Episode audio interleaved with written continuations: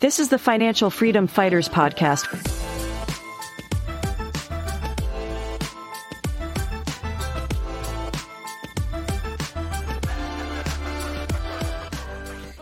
So we are two rounds to stocks, one round to real estate, and we are going to round four, which is volatility.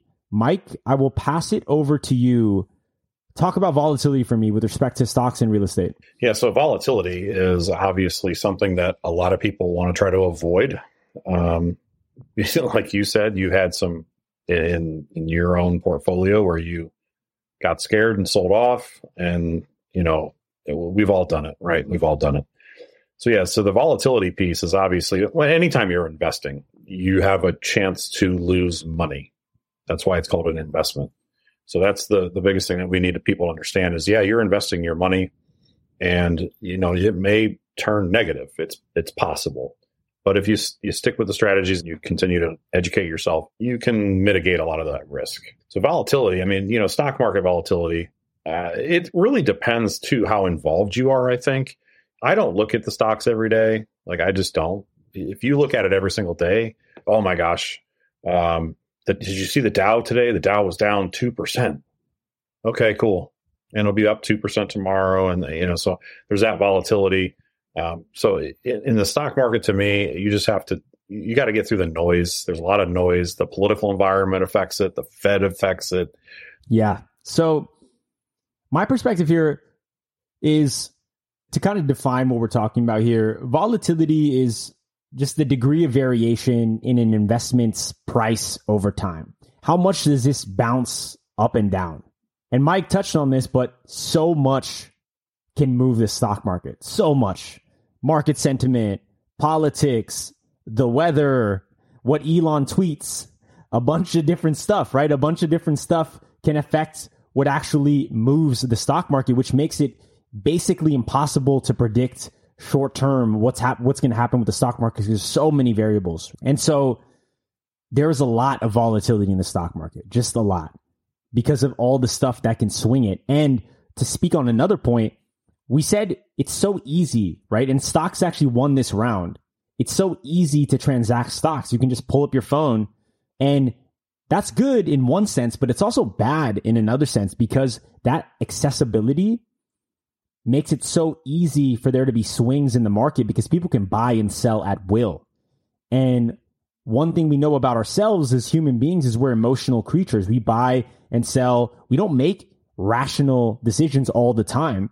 And so there's a lot of transacting at a, at a high volume and there's a lot that can shift the market. So stocks are really, really volatile.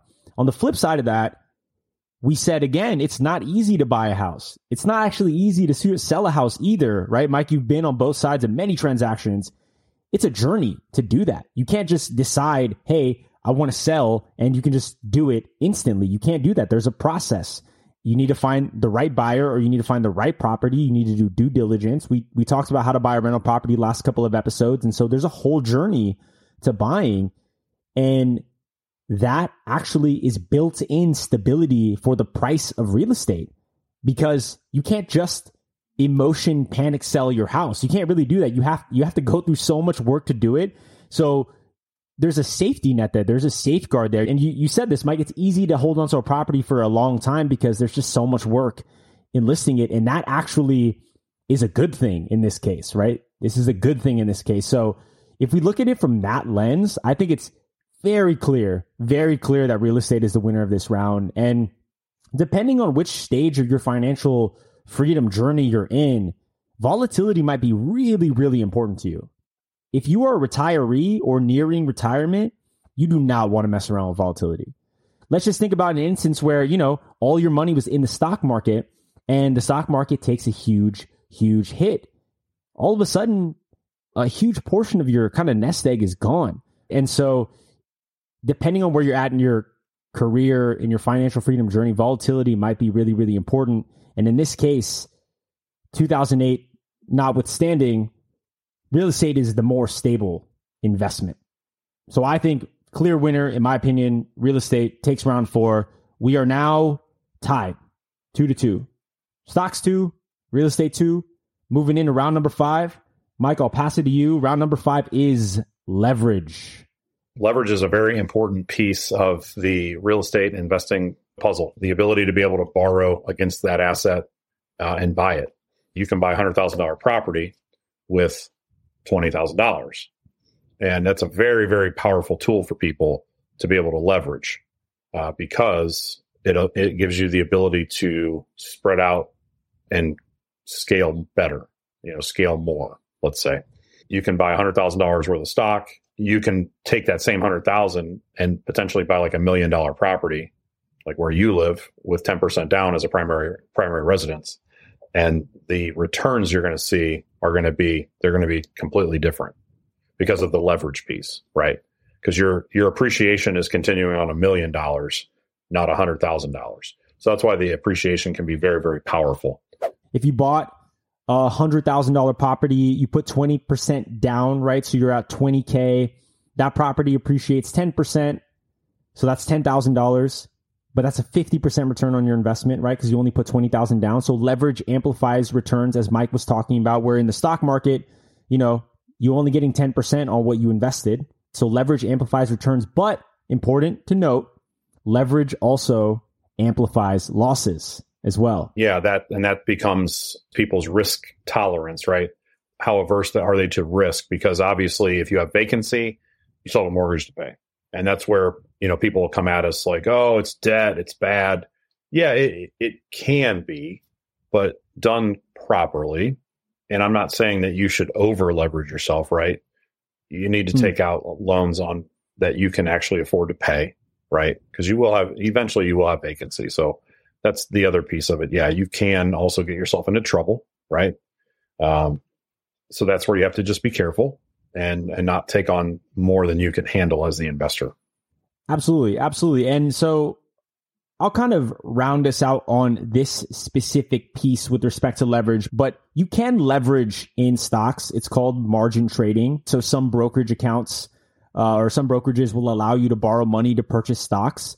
It is very, very risky, very, very advanced. And you should just have caution when you're doing that because in the aforementioned round, stocks are very, very volatile. So if you borrow money to trade stocks and the stock takes a big nosedive, they're going to call that margin loan due real quick. And so you're putting yourself in a bind if you're trading on margin because of the volatility. On the flip side, a bank all day, every day, if you are a qualified borrower, they're going to put 80% up, 75% up to, for, to allow you to buy that property all day, every day. That's commonplace. And we have to take a step back and ask ourselves, why is that the case? Why would a bank, you know, willingly give me 80% of the purchase price of the property and I only have to put 20%, well, one, obviously, the bank makes a ton of money, right? You're paying interest on that. And if you actually run the math, or if you look at an amortization schedule, the bank is getting a ton of money back and they're getting a lot of it upfront because interest is front loaded. So they make sure they get that return for themselves. Um, and then it switches more to principal pay down. But that aside, even if you, for example, foreclose on the property, you can't make those payments, the bank is still pretty confident that because they only put up 80% and they were collecting interest, they're still pretty confident that they can turn around, sell it, and get out relatively unscathed or still make a profit. Now, they don't want to do that, right? Because they're not in the real estate business, but they view real estate as a safe investment. And so that's why they're willing to put up that 80 to 75%, right? So again, another feather in the cap of real estate from that respect. And then lastly, I want to touch on this concept, and you you kind of hinted towards it, Mike, but there's a lot of talk about real estate being good debt, and I don't know where you sit, uh, listener, on kind of the the your relationship with debt. Mike talked about Dave Ramsey, and a lot of people are very anti-debt, and I think that's you know that's a fair philosophy to have for a lot of people for sure.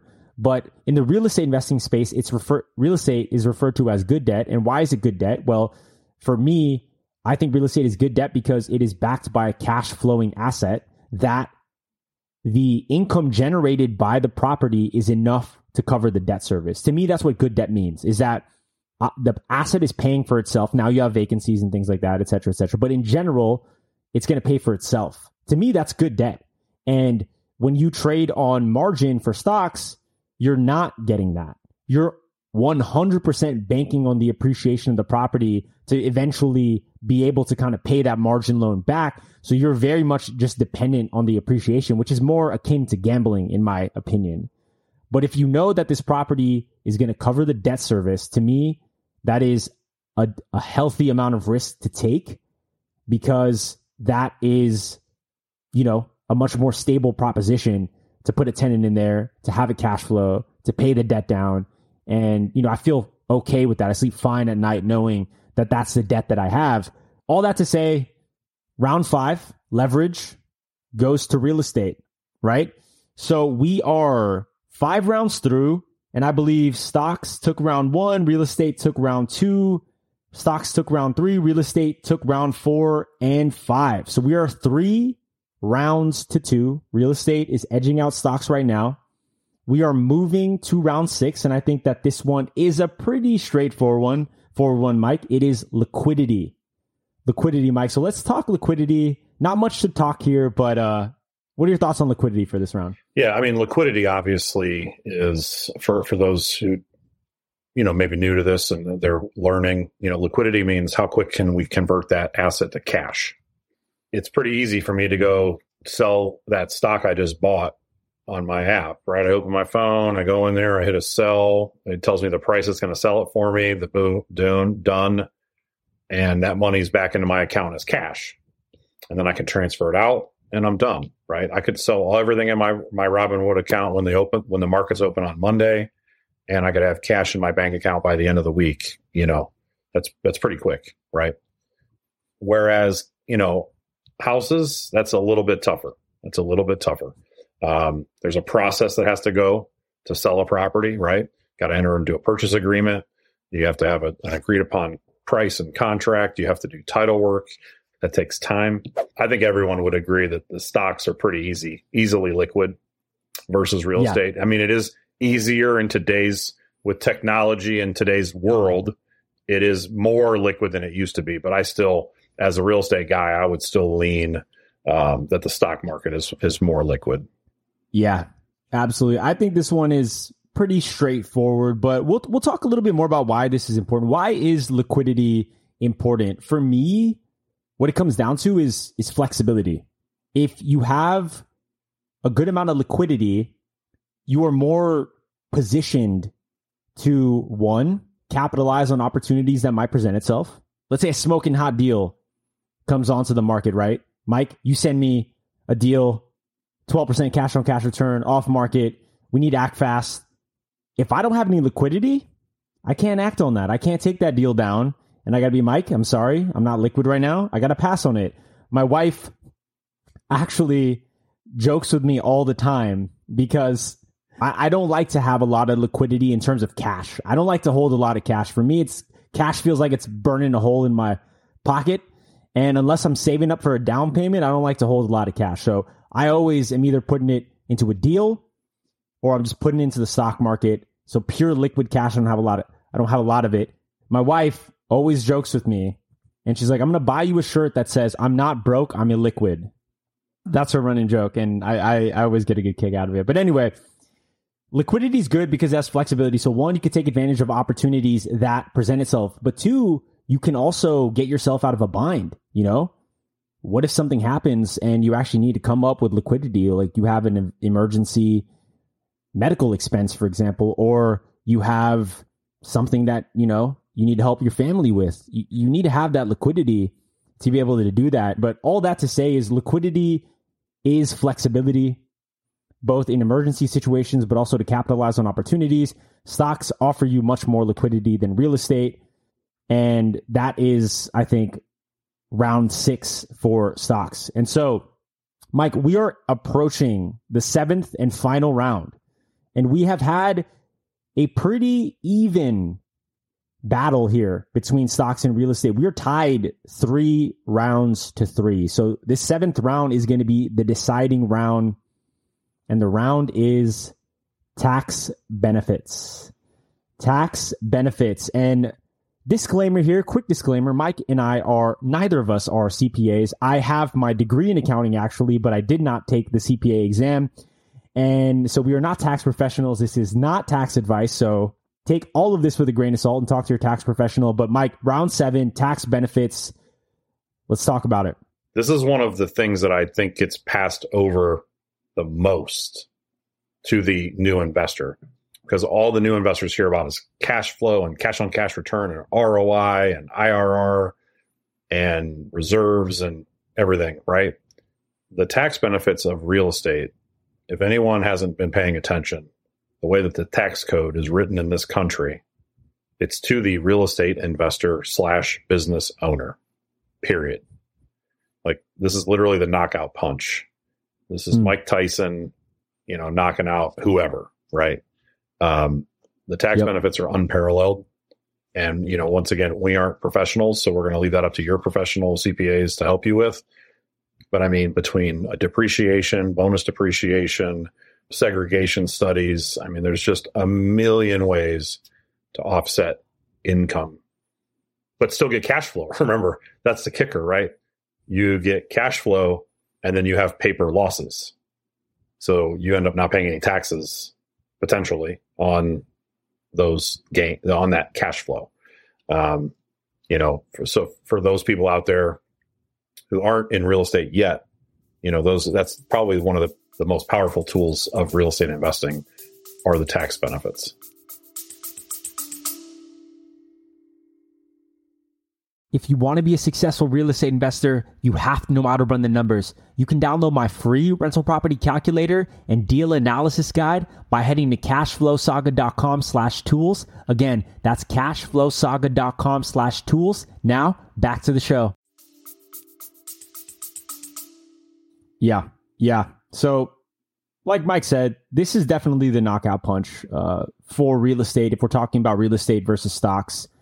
So, to just touch on stocks really quickly, there there are not a lot of tax benefits when it comes to stocks. In most cases, you are going to be subject to capital gains tax when you sell a stock. If you hold a stock for less than a year, that capital gains tax is going to be a lot higher. For example, I was fortunate enough to buy AMC at a very, very low price before the kind of Reddit craze, Wall Street bets craze, and that jumped up a ton. And obviously, I was elated at that because I bought a ton of shares at $2 and it jumped up to like 30 or 25. And so I dumped it, obviously. And that next year, I had a pretty big tax bill because I sold it after only holding it for a couple of months. And so that is, I, I paid 50% taxes on that. So that hurt, but obviously it is what it is. That's how the tax code is written. Now, to put things in perspective, Mike alluded to this, but I always find that this is the the part of real estate investing that for the beginning investors actually pretty hard to understand or pretty hard to wrap your head around. Like they think it's a scam or they think it's a loophole, but those are all the wrong ways to think about it because as you alluded to, Mike, this is the way the tax code is written. This is the letter of the law with respect to the IRS and the tax code. So this is not illegal. This is not loopholes. This is just how it's written. This is how the law is written. And so to make it tangible, and again, we are not tax professionals, but to illuminate, right? Let's say that you have built up your real estate portfolio, you've been at the grind, you've been acquiring rental properties, you've held them for a long time, and you get to this place where you finally have that portfolio that's generating $10,000 a month in passive income, that entire portfolio. So you're doing $120,000 a year. You could be in a position that you are paying very minimal tax on that $120,000 a year. Is that fair to say, Mike, that you can be generating that much income, you know, a six figure income, right? Which is a lot of money for people. You can be generating a six figure income and you will be paying pretty minimal taxes. Now, you juxtapose that with somebody who's making a six figure active income salary who's going to be paying a lot more in taxes to the government with that active income. And so, just to put a more of a point on it, this is why when the wealthy say they do not pay taxes, it's probably because of businesses and it's probably because of real estate. And they are taking advantage of the tax code. So, all of us all of us, right? We shouldn't get mad about that. We shouldn't get mad about that. We have to understand the game that's being played. And over time, we have to allocate the wealth that we're relying upon to be more tax advantaged over time, right? It's just a smart thing to do. We should be shifting the income that we rely upon from active to real estate because we, there's inherent tax advantages and the tax advantages are going to allow us to what? To invest more, Mike, and to generate more return, which is going to generate more tax advantage. And so all this to say is that you have to understand the tax code and you have to really take advantage of it, not take advantage of it, but understand it and implement it and follow it to really amplify your wealth building journey. And in this case, there is no comparison. Real estate is hands down the most tax advantage investment class and definitely more tax advantage than stocks. And so this one is a knockout punch, Mike, like you said. Yeah, the the biggest thing I, I try to explain to people is just you know understanding that there are just so many advantages. Um, you know, the the depreciation piece is one that people often they just are just kind of can't wrap their heads around, right? And for whatever reason, I still don't know to this day, but the IRS allows you to depreciate your properties or rental properties for 27 and a half years. Don't know how they ever came up with that, but basically you can take 127th of the value of the building. You can't depreciate land. Okay.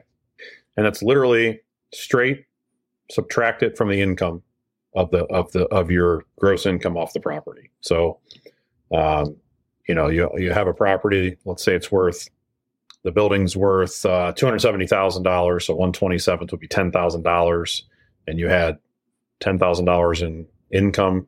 You can just it just kind of wipes itself out.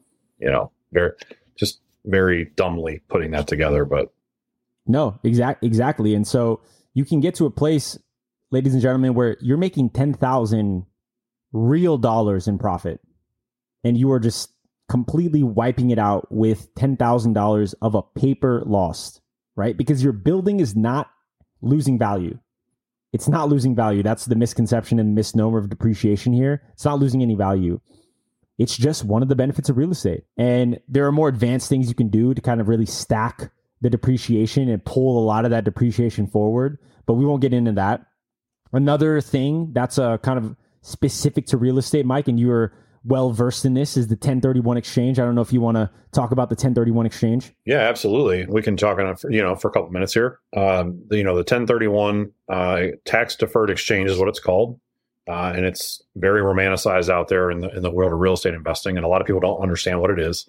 But it's a way for the real estate investor to sell a property and then take all the gains and reinvest it into a different asset in real estate and just continue stacking properties. And that's how the wealthiest of the wealthy in this country have been executing it for a long time. Yeah, yeah, absolutely. And I have not executed a 1031 exchange, but I'm sure I will use that tool in the toolbox at some point. And luckily, I have you, Mike, to kind of walk me through that process with the experience that you have. But for the beginning investor listening out there, I read a book, an earlier book, and I think it was Rich Dad Poor Dad. But Robert Kiyosaki in that book, he talks about how he turned one house, one single family house, and through a series of 1031 exchanges, that single family house turned into a large apartment building. Basically, is the example that he used because he continuously rolled the proceeds of the sale to be the down payment, like you were saying, Mike, for a larger property. And he just kept on doing that. So eventually, the proceeds rolled into this large apartment building that Robert Kiyosaki then owned and it was directly attributed to owning that small single family property, which is mind blowing to actually think about, right? And that is just a powerful, powerful concept. So if you're just continuing to reinvest the gains from real estate and continuing to take advantage of the tax advantages like the 1031 exchange, like depreciation, you can capitalize and roll these would be tax expenses into bigger and bigger deals But it's important to note as well, Mike, these you are deferring the taxes. You are kicking the tax liability down the road. But even then, still, really wealthy people figure out a way to, to get out of that as well. And they pass down that to their heirs. And when their heirs inherit it, they inherit it at a stepped up cost basis. And then that liability is effectively wiped out because they're inheriting it at that new basis. And again, not a CPA. Talk to your CPA before kind of executing on this. But all this to say, there's just such strong tax strengths when it comes to real estate.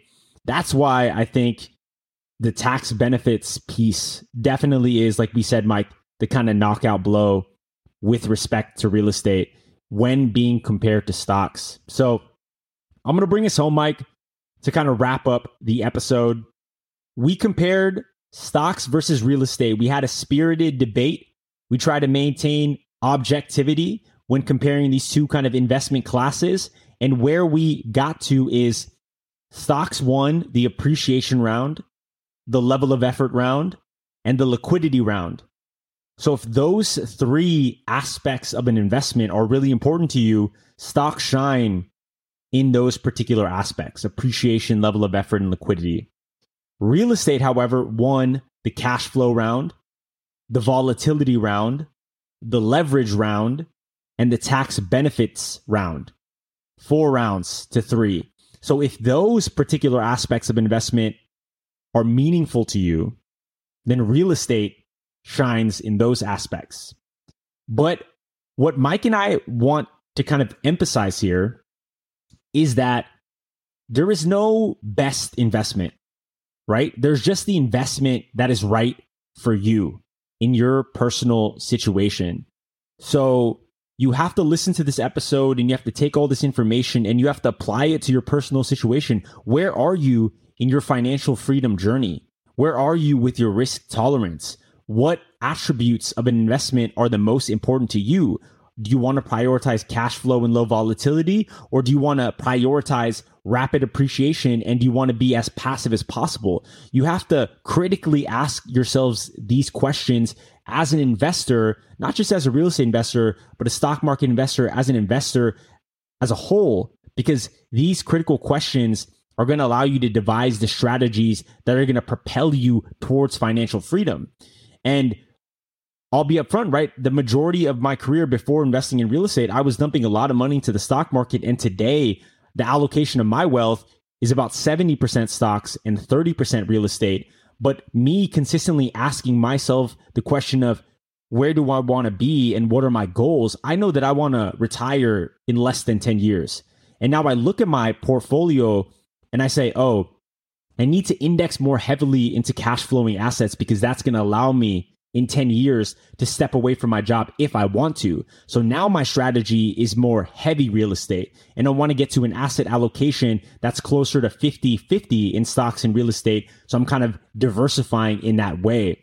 But that's a part of me evolving and adapting my strategy, continuously asking the questions and having a goal and having a North Star. And so just ask those questions of yourself and think critically about what you want but anything, any kind of closing thoughts, Mike, on on this topic? I think it's important for people to understand like everyone else, everyone's at different points in their journeys, and it's important for them to to really figure out what the what the goal is.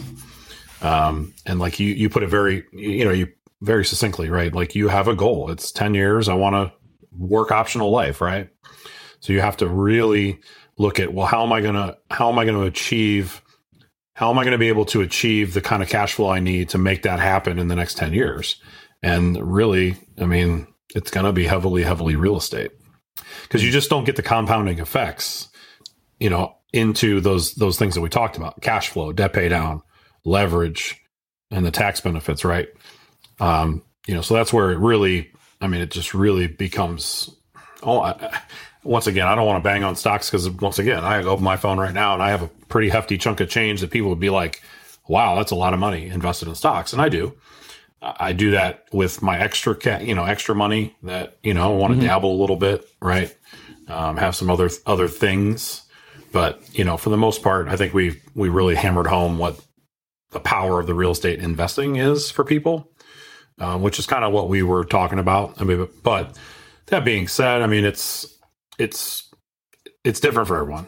So absolutely, and look, we are huge, huge real estate people, but we both have exposure to the stock market. So there is no rule that says you have to purely be invested in stocks or purely be invested into real estate. You can do both, but just think critically about what makes the most sense for you and your personal situation and devise a strategy that's going to get you to your goals, plain and simple. And so we hope this episode was helpful. Uh, this was fun for me to do personally. I just love thinking about this stuff. I love thinking about the the best ways to kind of allocate capital, the best ways to kind of generate a return and it's all in effort of achieving that financial freedom that we are all pursuing, that we're all going after. And so we hope this episode was helpful for you today. This is the Financial Freedom Fighters podcast. I am Jacob. You can find me on all socials at Cashflow Saga and my website, cashflowsaga.com. You can find Mike at Realtor Michael Magno on all socials. This is episode five. We will see you guys for episode six. That's a wrap. See ya.